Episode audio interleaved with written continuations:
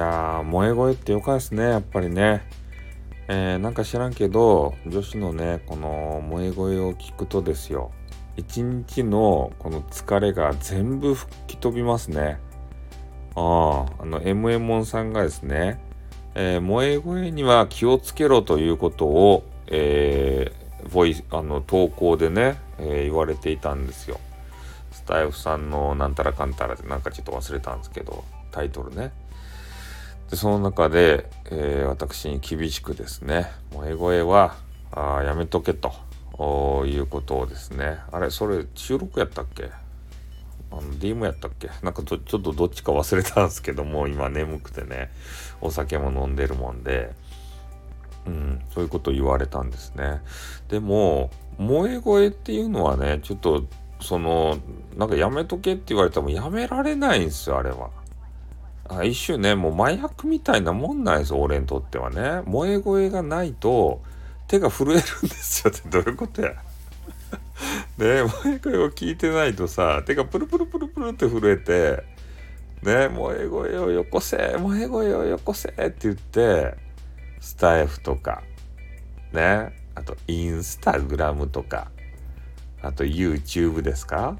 でそういうのを見て回ってなんとかね萌え声をこうゲットしたいと。ね、脳みそがねだって萌え声を求めとっちゃうもんこれが。みんなそげんなことないっすか？聞きたかろ？萌え声って。たまにねなんかそのね作られた萌え声なんて聞きたくないよっていう人おるけどもう俺ぐらいのプロになるとですねそれが作られた萌え声なのかね天然の萌え声なのかっていうのがジャッジメントできるんですね。ああ。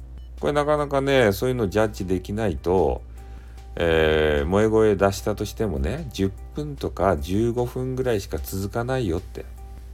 ね、作られた萌え声は。それわかるんですよ。あ、この人は天然じゃないなって。やっぱ天然のね、萌え声にこう出会った時の感動といったらね、ないですよ。ね皆さんもねあの配信こうねいっぱい聞いてみるといいですよ。そしたらね本物かどうか違いが分かります。ねまあ皆さん萌え声探したところでね みんなのこうね何て言うか心に刺さるかどうかちょっと分かんないんですけど少なくとも俺の心には刺さるね。萌え声は。ズンズンと。うん。まあ、なのでこれからもですね、まあ、スタイフ、まあ、他のねプラットフォーム、えー、ありますけれども萌え声を探し続けたいなというふうに思いますね。うん、癒されたいんですよ。ね、優しい声で、ね、優しく癒しの言葉欲しいですよね。うん、日々のねこう辛い暮らしの中でさね、えー、心傷ついてるわけでそれを癒してくれるんですから萌え声は何の話をしとるんだ俺は夜中に。ね。もう寝る場合。ね。くだらん話ばっかせんで。もう寝る場合も。ね焦げな話ば聞かされたさリスナーさんもどうしていいかわからんでしょうもう。ねなんで俺の萌え声論を聞かんでくつ ねほんと。申し訳ない。もう眠いんでね。あの寝ます。あっぶーんよっ